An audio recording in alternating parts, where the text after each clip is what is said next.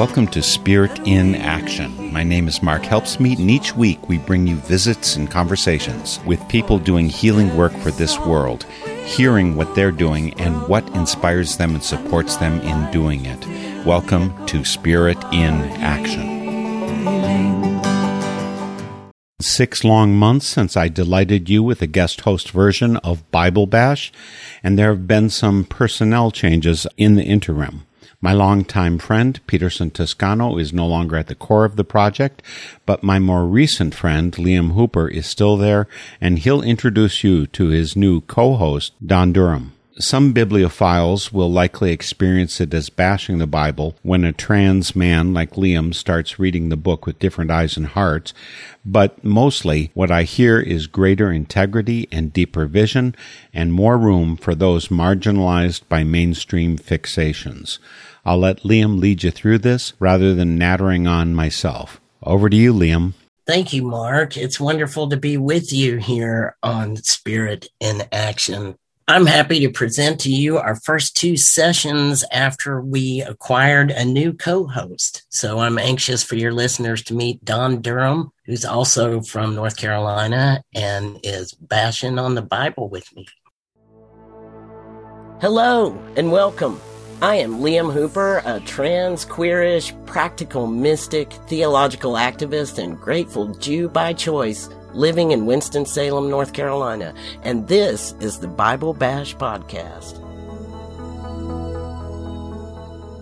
If you've dropped in over the past year, you might be expecting to hear another voice following mine. And you will, in a minute. But if you caught the last few episodes, you also know that other voice will not be Peterson. Peterson is now out gallivanting about in nature, embarking on a new life in South Africa.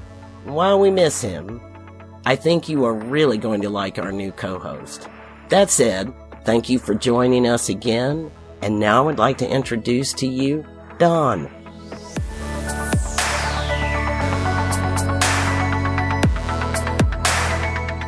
Hello, I'm Don Durham, a hermit like mendicant farmer and cantankerous curmudgeon.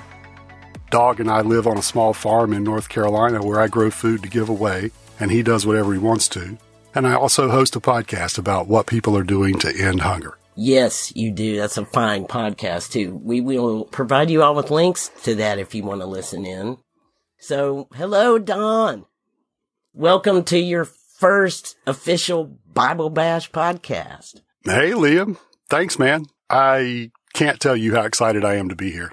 I'm excited for you to be here. What our listeners have probably assumed is that you and I know each other pretty well. We go back a few years and I know things about you. Some things I'm still learning, but I know for one, you're more than a farmer, that you are seminary trained, you're ordained, and that you are like me, a dog lover and you're into some pretty cool geeky hermit stuff like ham radio, like my dad. I'm sure that I'm going to discover new things about you as our listeners get to know you, but I'm curious, you know, what would you like for Bible Bash folks to know about you today? Indeed. Uh, geeky stuff. Whiskey 4 Delta Whiskey Delta. That's my call sign. Or W4 DWD unless you prefer Morse code. I like to make things and that might mean welding or whittling or soldering or programming. Some of those things I've done for a long time, but some of them I've only begun to do more recently. Liam, you know how it is.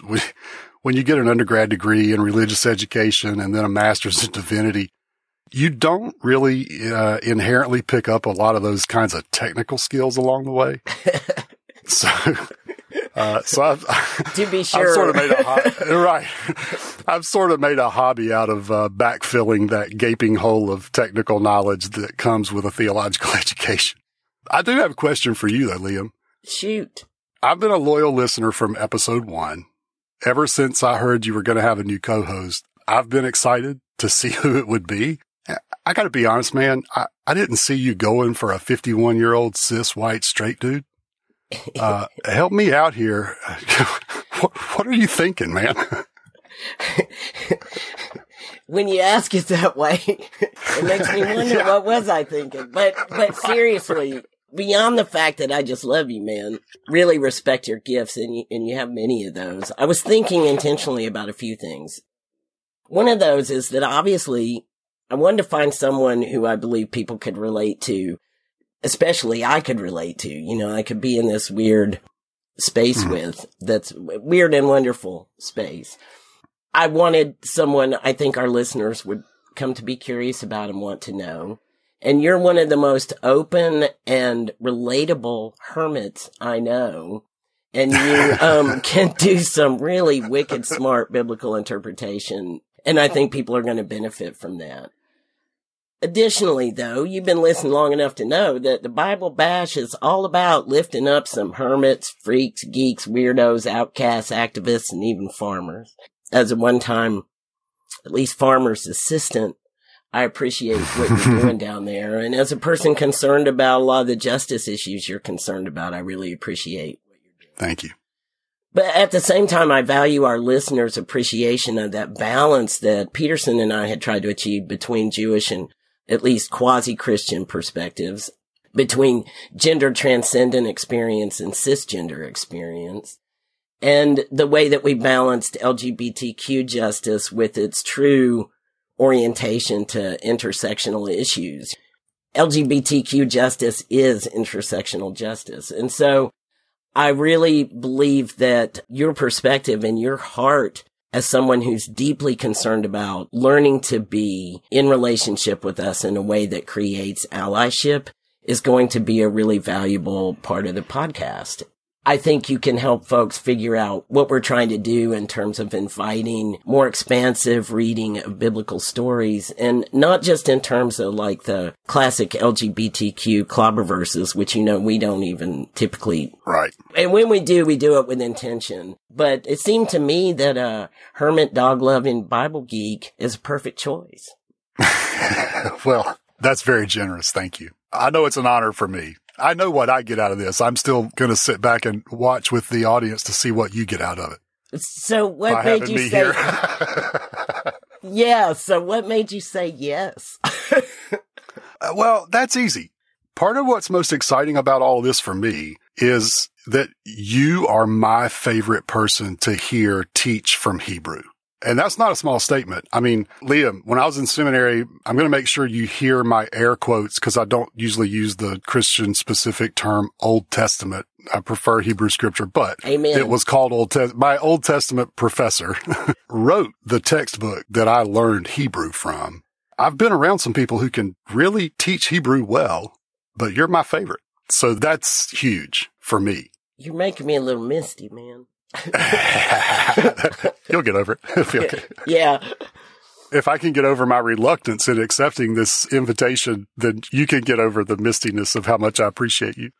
But this is also personal for me, not in the same way that it is for you, but some of the threads of the tapestry of my family story have made me keenly interested in making conversations like the ones that you and I are going to have here easier for people to have. My hope is that somebody else's family will do a better job than mine did of learning how to love everyone in their family in true and genuine ways so that they won't have to weave some kind of tragedy into the tapestry of their family story. And since that's a life and death level hope, saying yes to this was pretty much a no brainer. So, dude, thanks for inviting me.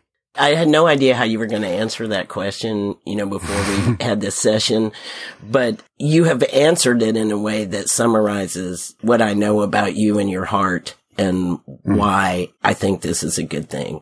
So thank you for that, you know, for being vulnerable with me and for being vulnerable with us enough to say, you know, this matters. This is life and death stuff here and it matters. Exactly folks are probably hoping that we'll, you know, in our Meet Don session, that we'll at least take a little tiny look at a text. One I have for us is this, is a little piece of this ongoing story that happens between Joseph and his brothers after he's survived all his horrible circumstances that they conferred upon him by one trying to kill him and then tossing him in a hole and letting him get sold off. Right. And, you know, so he ends Ty- up in typical Egypt. brother stuff. I yeah, I mean, you know, your average sibling rivalry. Who hasn't tried to kill their sibling, right? But no, seriously, any even halfway respectable Bible geek knows pretty much the general story. The famine comes, and because of his ability to have visions and interpret those, the dreams and visions of others, Joseph, in his position, was able to foresee the famine. Pharaoh puts him in charge of figuring out how to how to prepare for this coming famine. Joseph's family, however, and people throughout the land were not prepared. So the famine comes and they, they realize that Egypt was prepared and that they need to go there to try to get some assistance. Not unlike going to the food bank now. yeah, right. Or, and not unlike a lot of what you're trying to do, right? Egypt was there. You know, there's some capitalism issues here, but still Egypt was there with a plan. So off they go. And then there's this back and forth between Joseph and his brothers because he recognizes them, but they do not recognize him because he has become an Egyptian. And there's some wonderful drashes on that from the text about how Joseph makes these decisions to sort of let go of his past that we can look at at another time. But eventually he, you know, he's very concerned about Benjamin and he's very concerned about their father, you know, because I'm sure he figures their father thinks he's dead. I mean, he's not been with them for a very long time. And so there's all this stuff that he goes through to try to keep bringing the brothers back and to work through his inclination to want to be able to be in relationship at the same time not want anything to do with them. So he's conflicted in Genesis 43 and 44. He ends up stashing this goblet in Benjamin's sack, right? So they're getting ready to leave and he stashed this goblet in there and then he tells the guards, you know, this thing is missing. Go go after these people. And it's a lot of ambiguity about this ruse, but you know, in my mind, I read it as he's, he keeps going back. He's conflicted, right? And he's bringing him back to be before him. Yeah. He didn't know a good way to do it and he did it passive aggressively and dishonestly. Exactly. trying- Yeah. right. You know, Yeah. because hello, trauma, conflict. Yeah. So Right, right. he gets him back and the brothers, of course, you know, fall down on the ground in sort of penitence of some kind. You know, you snagged us and now all this stuff is coming out. But please, please don't harm Benjamin. You know, please don't keep him here with you. And, and basically what Joseph is saying is he stays, you all go back to your father. Right. Yeah. And they have already promised their father, we're bringing him back. We're taking him with us, but no harm will come to him. So they're like, oh no. so it forces them to kind of, to kind of say, look, y- you caught us. We did this bad thing, but you know, we're all responsible. Please, please change your course here. And in verse 18, they're all near to Joseph. Joseph's in front of them. They're in front of him. They're interacting together. They're, as the text would often say, they're face to face, right? So that, and this is Mhm. important. They're already near each other. And in verse 18, the text says basically, then Judah approached him, him being Joseph, and said, Oh my Lord, may your servant please speak. And then, you know, he goes on to advocate for the situation. And what I want us to think about here is the Hebrew text, which is this word that says Vayigash, which is draw near. And he drew near to Joseph. Well, he's already near Joseph. Yeah. So, so why is the text being redundant? So the rabbis have some things to say about that. And particularly the Or HaChaim, otherwise known as Chaim ben Moshe, in the 1600s, early 1700s, did a commentary on this. And what he says is because this was uh, the text telling us Judah drew near in his heart to Joseph. He's making himself vulnerable. He's reaching out compassionately, hoping to engender compassion from Joseph. Mhm. And it's this beautiful moment in the text, just a little tiny phrase. This is why the Hebrew is so important because it gets lost in the translation to English and, and other languages, quite frankly. Hebrew functions in a certain way that one word, Vayigash, is a whole phrase. I think this is really beautiful way for us to do this introductory session together mm-hmm. because the core of Bible Bash podcast really is about Vayigash.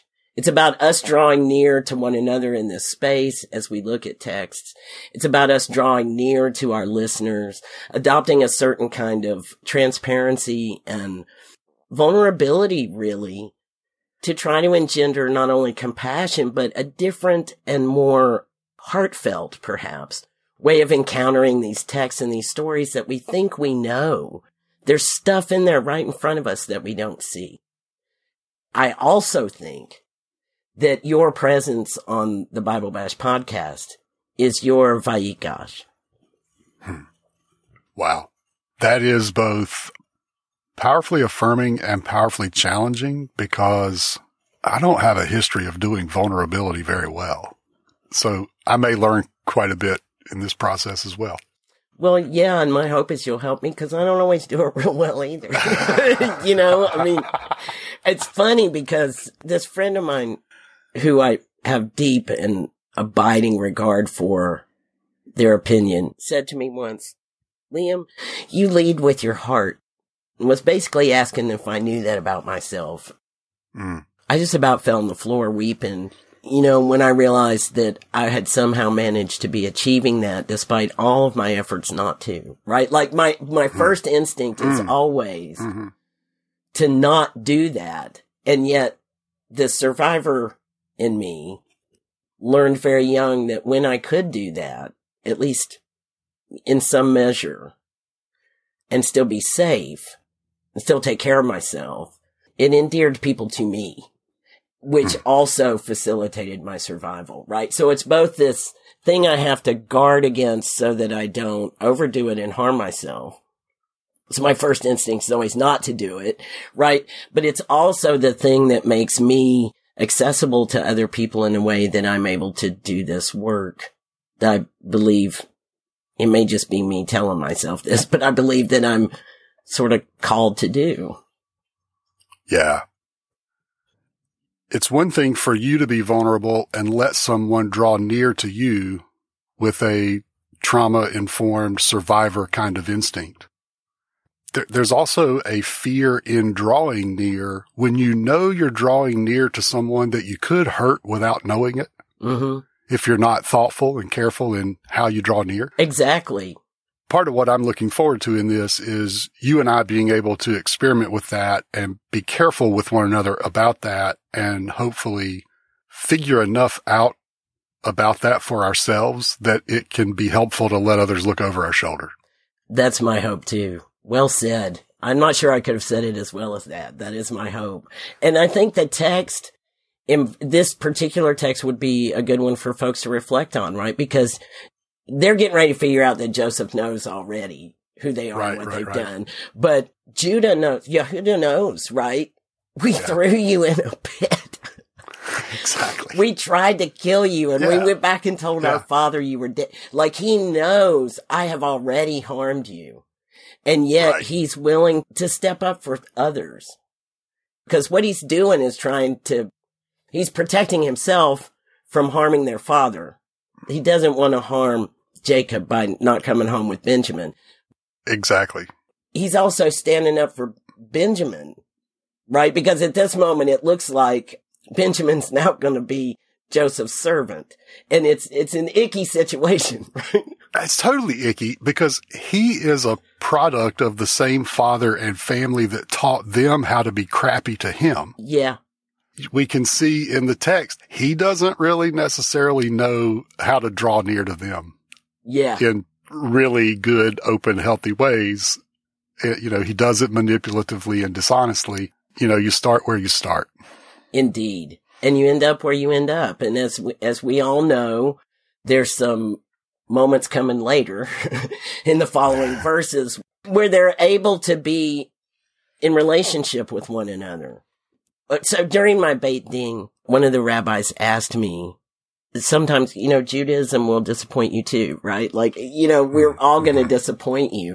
Do you have a theology of disappointment? The Joseph story is really, really important to me from the beginning. From the ketonet passim and princess dress stuff all the way out to the end. To the end mm-hmm. of the story, the story's always being written. I lifted up this story in regard to the fact that even in those moments where it seems like God is absent, and the events that took place were certainly not God inspired, the people can still come together and figure out how to be in relationship together.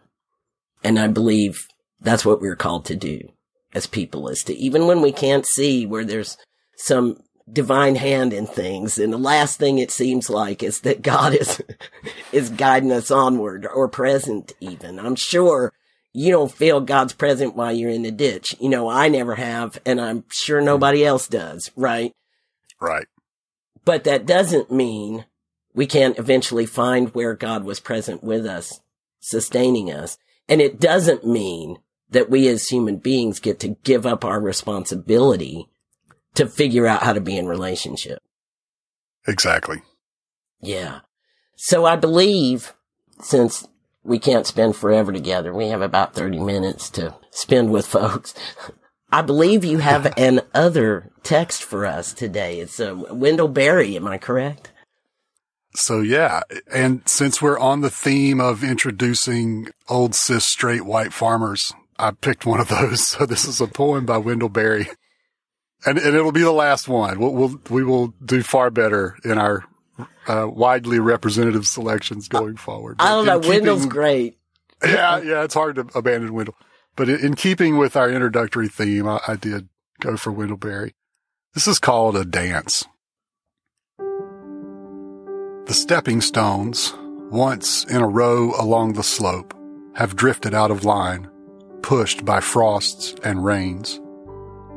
Walking is no longer thoughtless over them, but alert as dancing, as tense and poised, to step short and long, and then longer, right and then left. At the winter's end, I dance the history of its weather.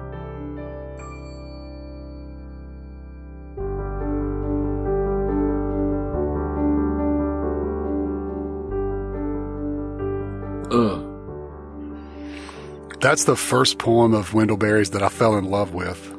It speaks to me in this moment because of that walking can no longer be thoughtless line. Yes. To me, I think that's where we all live, whether we realize it and acknowledge it or not. You know, as we go through time and age and experience things and are weathered by our lives, the the weather affects the path and it becomes worn and sometimes broken and rocky you'll get hurt or hurt somebody if you walk that path thoughtlessly. And this seemed like a good reminder of that. As you and I get ready to do this little dance together, I thought a, a call for thoughtfulness was, was what I needed. That's what I hear in this poem. That's why it speaks to me. Amen and I've never been on a I've never been on a path that wasn't broken. And and so it really, you know, yeah. The idea the idea that there might be something as artful as dancing in walking a broken path uh, is a really attractive idea. Yeah, it's a beautiful image. I'm already thinking about how I might need to do some um, some blogging around that, uh, because okay. this is one I wasn't you know, I dig Berry, but this is one I had not read. And that image, I think, sums up aspects of my life, though. I'm not a good dancer. Yeah. You know, I got four left feet. Some people got two. I got four. But, um, but the, I'm aware that I have done some unconventional kinds of dancing just to stay alive, you know, and that Indeed. certainly yes. many of the people who listen to us have. So thank you very much. Thank you for the opportunity to be here. Just a quick break from the Bible Bash action to remind you that this is Spirit in Action. Our website is northernspiritradio.org, and we've got all kinds of links to Liam, Don, Bible Bash, and Ministries Beyond Welcome on our site, including the past times we've featured them here, and all of our programs of the past 16 years, both Spirit in Action and Song of the Soul. There's a heartfelt plea for you to post comments on our site, help us get to know you and what you like, and hopefully you'll consider a donation to us at northernspiritradio.org as well, right after you remember to help out your local community radio station, like the 42 some stations that carry our programs. And right now, back to our wonderful co-hosts, Liam Hooper and Don Durham of Bible Bash. Hello, and welcome to another episode of Bible Bash. I'm Don Durham, a hermit like mendicant farmer and cantankerous curmudgeon. Dog and I live on a small farm in North Carolina where I grow food to give away. I also host a podcast about what other people are doing to end hunger. This week, it's good to be recording Bible Bash because I'm on my third solid day of rain and the spring field work uh, to prepare for planting wheat has slowed to a grinding halt. Liam, it's good to be here with you. It's good to be with you, Don, and I am indeed Liam Hooper, a trans, queerish, practical Jewish mystic and a theological activist living in Winston-Salem, North Carolina, just down the road a piece from Don. Yeah, I think it's only about an hour, but still, somehow or another, the pandemic has kept us apart. I'm glad we get to visit like this. So am I. It's good to be with you in the ether, Don. How are you on the vaccine status? Because my spouse and I have both of us have some pre-existing conditions and we caretake my mother. We were finally able to get vaccinated and survive that. Both of us had pretty significant reactions, but they weren't unmanageable or unlivable. And I feel like I think I have my brain back on. So since there's nothing about the pandemic in Matthew, at least not obviously, maybe we can still find a way to link all these things together because Matthew's author has that Jesus fellow doing some pretty interesting stuff. And I'm sure you're surprised the Jew among us is looking at the Christian text, but I do that on occasion because, well, I think I'm a pretty decent intertextual thinker. So what I want to focus us on is this passage in chapter 20 in Matthew where Jesus gives us an example of what the kingdom of heaven is like by telling us about a landowner and the landowner's workers and how the landowner approaches them. So it starts at the beginning of chapter 20. And I'll just read it briefly or parts of it so that people who may not be familiar with it have a sense of it. And then we'll take a deeper look. Matthew has this Jesus fellow saying, For the kingdom of heaven is like a landowner who went out early in the morning to hire laborers for his vineyard. After agreeing with the laborers for the usual daily wage, he sent them into his vineyard. When he went out about nine o'clock, he saw others standing idle in the marketplace, and he said to them, You also go into the vineyard, and I will pay you whatever is right. So they went. When he went out again about noon and about three o'clock, he did the same. And about five o'clock, he went out and found others standing around and he said to them, Why are you standing here idle all day? And they said to him, Because no one has hired us. He said to them, You also go into the vineyard. When evening came, the owner of the vineyard said to his manager, Call the laborers and give them their pay, beginning with the last and then going to the first. When those hired about five o'clock came, each of them received the usual daily wage. Now, when the first came, they thought they would receive more, but each of them also received the usual daily wage.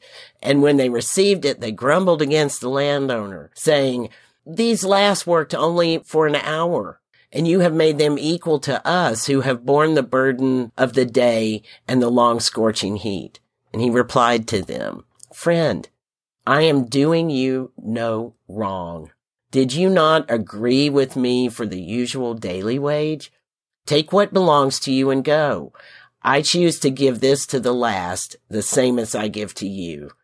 Am I not allowed to do what I choose with what belongs to me? Or are you envious because I am generous? So the last will be first and the first will be last. You know, we usually at the Bible Bash try to focus on stories. Indeed. I'm sure you've observed that over the, but you know, the gospels can sometimes be kind of sparse on actual stories, right? Because they're all packed full of these parables, which are themselves stories. A keen reader, though, will notice that there's some stories embedded even in the storytelling. So like in Matthew 19, for example, we have Jesus going around.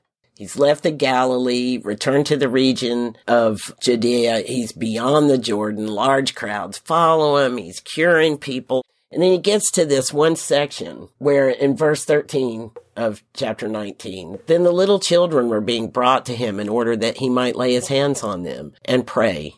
And the disciples spoke sternly to those who brought them, but Jesus said, let the little children come to me and do not stop them. For it is to such as these the kingdom of heaven belongs. And he laid his hands upon them and went on his way.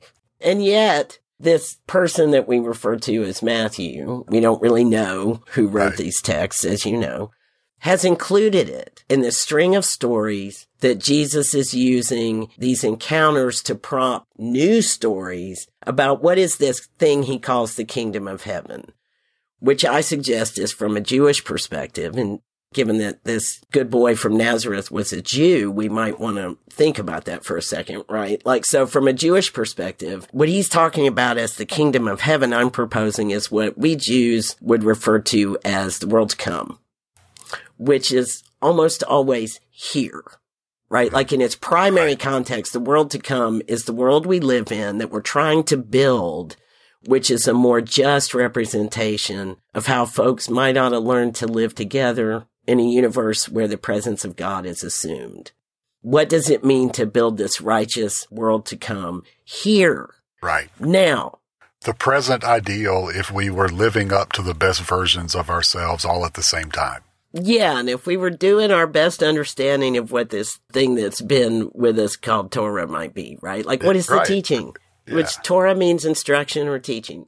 So Jesus is given these little instructions, and sometimes much is made of this thing with the children that Jesus is trying to say that to come to God or to be part of the kingdom, you must have this sort of innocence and curiosity about you, et cetera, et cetera. But I don't think that's what he means at all. We abstract it and moralize it. Yes, we do. I think he's being very literal in a kind of Dickens way, I hear you. right? I he's like, I like saying, it. I like it.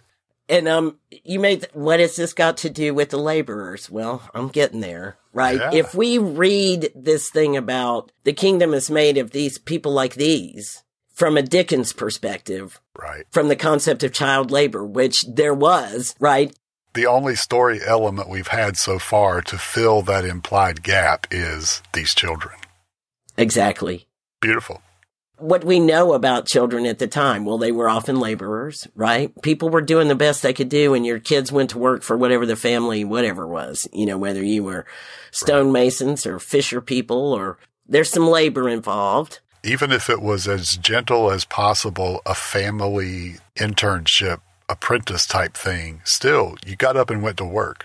Yeah, yeah, because Yeah. That's, Because every, everybody depends on us doing right, that, right? Right. That's what we do. Yeah. Also, all these people are living under Roman occupation. So they're dealing with being an occupied people in an occupied land. And the predominance of people that Jesus was encountering were also other Jews. So these children are people with fewer rights, to be gentle about it, than adults. And even the adults didn't have very many. So we're talking about people who are disenfranchised among disenfranchised people. Exactly. Even even if it's possible to conceive of best case scenarios, let's not assume that they were probable or common. Yeah. Yeah. So if the parents died, now we got these orphan folks that the prophets were always talking about. And I like to think, I could be wrong, but I like to imagine that the prophets in some ways meant all children because we're all potential orphans, right? Yeah. But anyway, that's a whole other Bible bash right there and Liam's take on what happens if we end up alone. So then we get to 20 and now he's talking about this thing where everybody should be paid the same. Again, laborers doing the best they can, standing out in the day, day labor lines. Sound familiar? Oh, yeah. The vineyard owner is going out and getting labor because the people need to work and he needs to be able to produce wine to sell so that he can keep it right. Like there's, totally. there's a synergy of occupied people taking care of occupied people. Also probably Jewish. Maybe not, but in my mind, the Jewish teacher is giving us a story from a Jewish perspective. Therefore, its characters are probably Jewish, right? right? Living under Roman occupation. This parable, I can count on one hand the number of times I heard a Baptist, and I grew up in the Baptist church, and the number of times on one hand that I heard a pastor refer to this text. And when they do, they gloss it over just to get down here to the end to say, so the the last will be first and the first will be last, meaning we should lift up, you know, and take care of the people less fortunate than ourselves. And then they right. just sort of gloss over it and we go to the next hymn. But right. there's some really radical teaching here. As though the money that were given to the late workers at the end of the day were simply a tip that made it all okay and now we're going to move on. Yeah. Like, oh, just leave a good tip the next time you're at the restaurant, right? You know, yeah. yes, exactly. But that's not what this says. exactly. It says Jesus is saying everybody, or as old folks say up on the mountain, everybody Right, Everybody right. gets the same pay. All y'all. All y'all for the same labor, perhaps done at different levels of ability. Same labor, same pay. And I actually went, you know, because I'm prone to do this. I went and looked up the Greek. Mm-hmm. Even though I'm not a Greek scholar, I got enough sense to make my way through Blue Letter Bible or I can hunt those others that help right, me. Yeah. Right. And it literally says the same wage. Right. The same. So this set me to thinking, what if Jesus is telling us that this world we're trying to build that's more just and kind and more perhaps compatible with living together in a universe where the presence of God is assumed, because that was the thing back then, right? None of these texts are about proving God exists. They're all about a culture in which the presence of a god or many gods is just a, it's just the way things are. How then do we live as a result of that? How do we comport ourselves in such a world? Right. Well, perhaps we take care of the children. Perhaps that's what Fa- we do. Fairly basic, yeah. Yeah, and we don't yeah. stick them in cages, you know, and we don't, if they're unaccompanied minors, send them back across the border to God knows what kind of circumstances. Yeah. You know, we take them in, do the best we can until we figure out how to do better. Perhaps we take care of the children that are living instead of vilifying people who maybe choose not to have any. Yeah. Or maybe choose to do other things with their bodies in regard to procreation, yeah. right? Like maybe we should start thinking of children as actual human beings. Everybody's children everybody's children. Right, right. Right. And remember that we ourselves are potential orphans. All of us are potentially disenfranchisable, right? like we, and some of us are disenfranchised.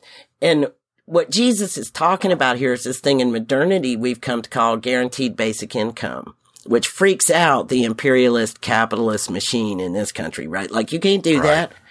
You can't pay folk. You can hear McConnell, right? You can't pay folk not to work. Right. Well, why not? Why, why not? Why can't you?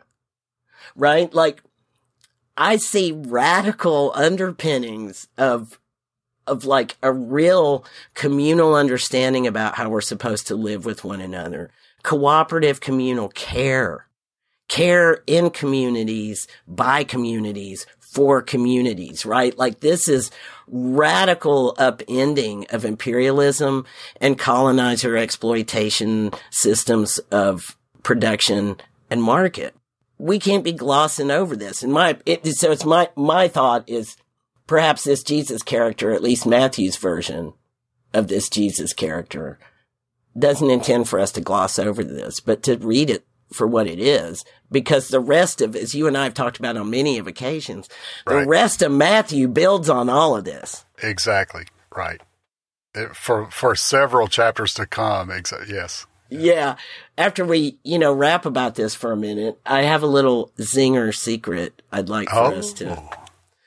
You are a, a more Christianized Christian than I am, if there is such a thing. So, you know, I mean, if I'm, I'm it, it would be in, interesting to poll the people in my life and see what kind of agreement we could get with that statement.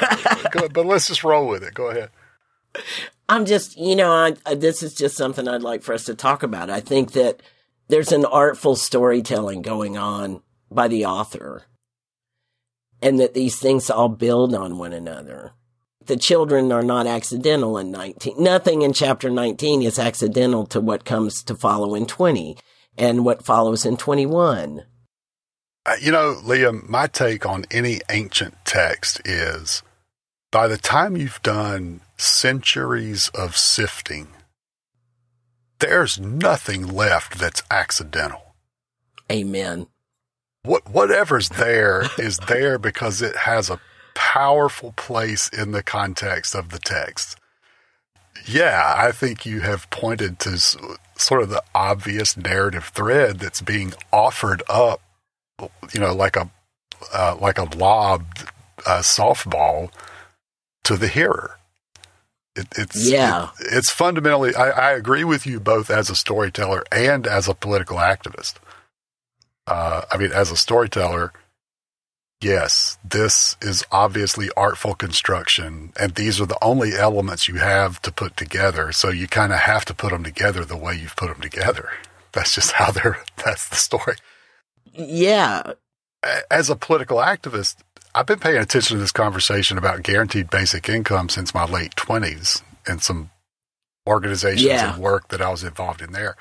I have some hours that never culminated in a degree that make me pretend to think I can be an economist sometimes. It's not legit, but it's like just enough that I sort of pretend with myself sometimes that I understand a little bit more than average about economics.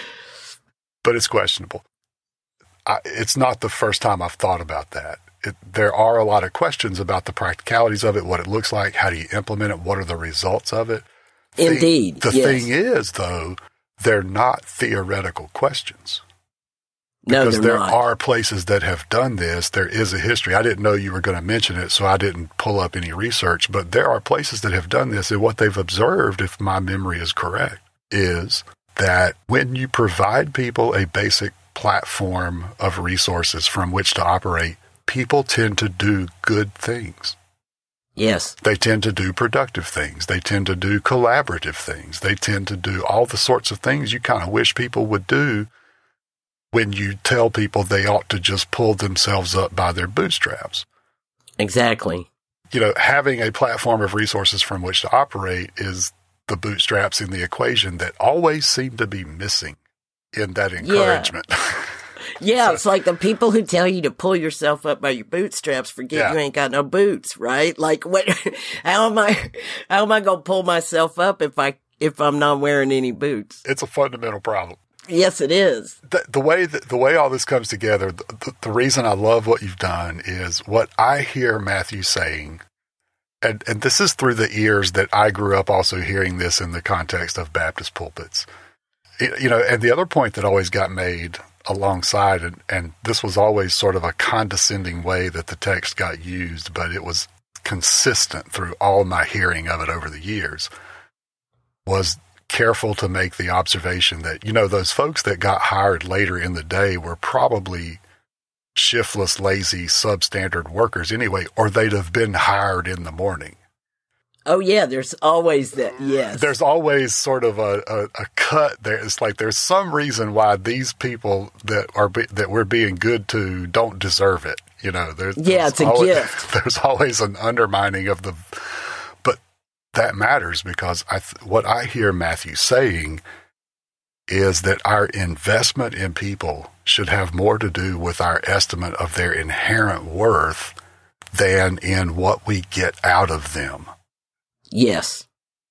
Throughout the entire the entire context of Matthew. Exactly. That is yes. And so when you ask that question in a political economy context, conversation around guaranteed basic income is one way to ask and address the questions around well, what would it look like for us to systematize the idea that we're going to invest on in people on the basis of our estimation of their fundamental worth rather than what we get out of them.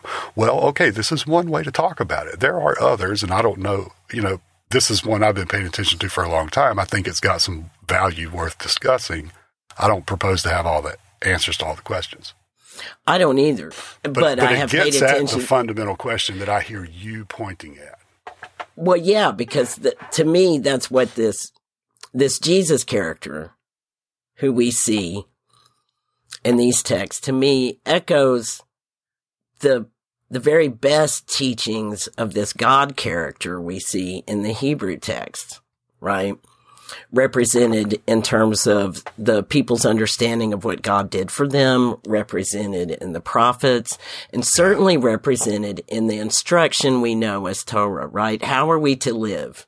With one another. And fundamental to that is that everybody matters.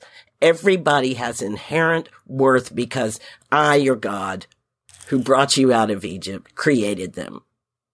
Right? Like I created them, same as I created you. So, um, so people say to me, they always ask me, well, Liam, why is it that when you read these New Testament texts, you're all the time going back to Jesus being a Jew and you make such a big deal out of the Jewish texts. Well, in this case, I'm doing it because the author of Matthew told me to do it and told you to As do a- it. As a Christian scholar of the New Testament, I would I would ask the question in response to that, how can you attempt to read Jesus from the New Testament and not start with and go back to frequently and end up with the observation that he is a Jew in the context of Jews? Yes, but you know, you've you've spent some time hanging out with um, pastors, and you Yeah. have observed this. Oh yeah. There's this idea that fascinates me that somehow Jesus was a Christian, right? Like that Jesus was Yeah, trying to going. do this. That what it meant for Jesus, for God to be doing a new thing, meant that Jesus was doing a new thing, and that Jesus was like this guy going around proclaiming this new religion, which is f- fundamentally ridiculous on one Yes. level. It's just it's it's it's it's insane. But I don't know how many times I had I heard when I was in seminary one of my professors say to members of the class, Jesus was not a Christian. And you have to keep iterating that because Yeah. there's a vast number of people who believe it. Eh, well, But and it's Matthew, a, it's a yeah. no, go ahead. I was going to say it's a desperate attempt at self affirmation to assume that Jesus was walking around with all that Jesus' followers have done with who Jesus was and what Jesus did, fully formed in his head and intending that as the outcome. Yes, it is. That's the arrogant assumption that is sometimes made in assuming that Jesus affirms all that has come after. I, I've got questions about that. I do too, particularly Matthew's Jesus, right? yes, yes. so this, yes. as as you pointed out, this gospel was written for the the group of Jews who were following the Jesus way in Jerusalem. The Jesus in Matthew is deeply rooted in the Torah. This teaching in Matthew 20 about laborers and how we treat them can find roots throughout Leviticus and Deuteronomy. The same as so can this treatment of orphans and widows and that are constantly iterated in one encounter after another throughout Matthew. So to that end, I believe you have for us another text that is not a biblical text that somehow sort of screams this stuff from the mountaintops. uh, quite accidentally. Liam, I love it when this happens. Uh, you and I didn't prearrange this, but I do think the other text, and I have to I have to reach back for a caveat from last week. I said Isaiah was my favorite prophet. I should have qualified that to my favorite ancient prophet because my favorite modern day prophet is actually Ani DiFranco. For readers who know her, I won't need to explain that. For readers who don't know her, I would say she is a folk artist uh, from Buffalo, New York. And Ani is written about as much in business schools as she is in art publications because of the True. the power of her self-made story of creating her own publication platform and opening it up to so many others along the way that she's brought along with her. Anyway, so this text from her song Coming Up, which I think came out sometime in the early 90s, 92, 93, really sings along nicely with what you brought from Matthew. Our Father, who art in a penthouse, sits in his 37th floor suite and swivels to gaze down at the city he made me in. He allows me to stand and solicit graffiti until he needs the land I stand on. And I, in my darkened threshold, am pawing through my pockets the receipts, the bus schedules, the matchbook phone numbers, the urgent napkin poems, all of which laundering has rendered pulpy and strange. Loose change and a key. Ask me. Go ahead. Ask me if I care. I got the answer here. I wrote it down somewhere. I just gotta find it. I just gotta find it. Somebody and their spray paint got too close. Somebody came on too heavy. Now look at me, made ugly by the drooling letters. I was better off alone. Ain't that the way it is? They don't know the first thing, but you don't know that until they take the first swing. My fingers are red and swollen from the cold. I'm getting bold in my old age, so go ahead, try the door. It doesn't matter anymore. I know the weak hearted are strong willed, and we are being kept alive until we're killed. He's up there, the ice is clinking in his glass. He sends me little pieces of paper. I don't ask, I just empty my pockets and wait. It's not fate, it's just circumstance. I don't fool myself with romance, I just live. Phone number to phone number, dusting them against my thighs in the warmth of my pockets, which whisper history incessantly, asking me, Where were you? I lower my eyes, wishing I could cry more and care less. Yes, it's true. I was trying to love someone again. I was caught caring, bearing weight. But I love this city, this state, this country is too large. And whoever's in charge up there had better take the elevator down and put more than change in our cup, or else we are coming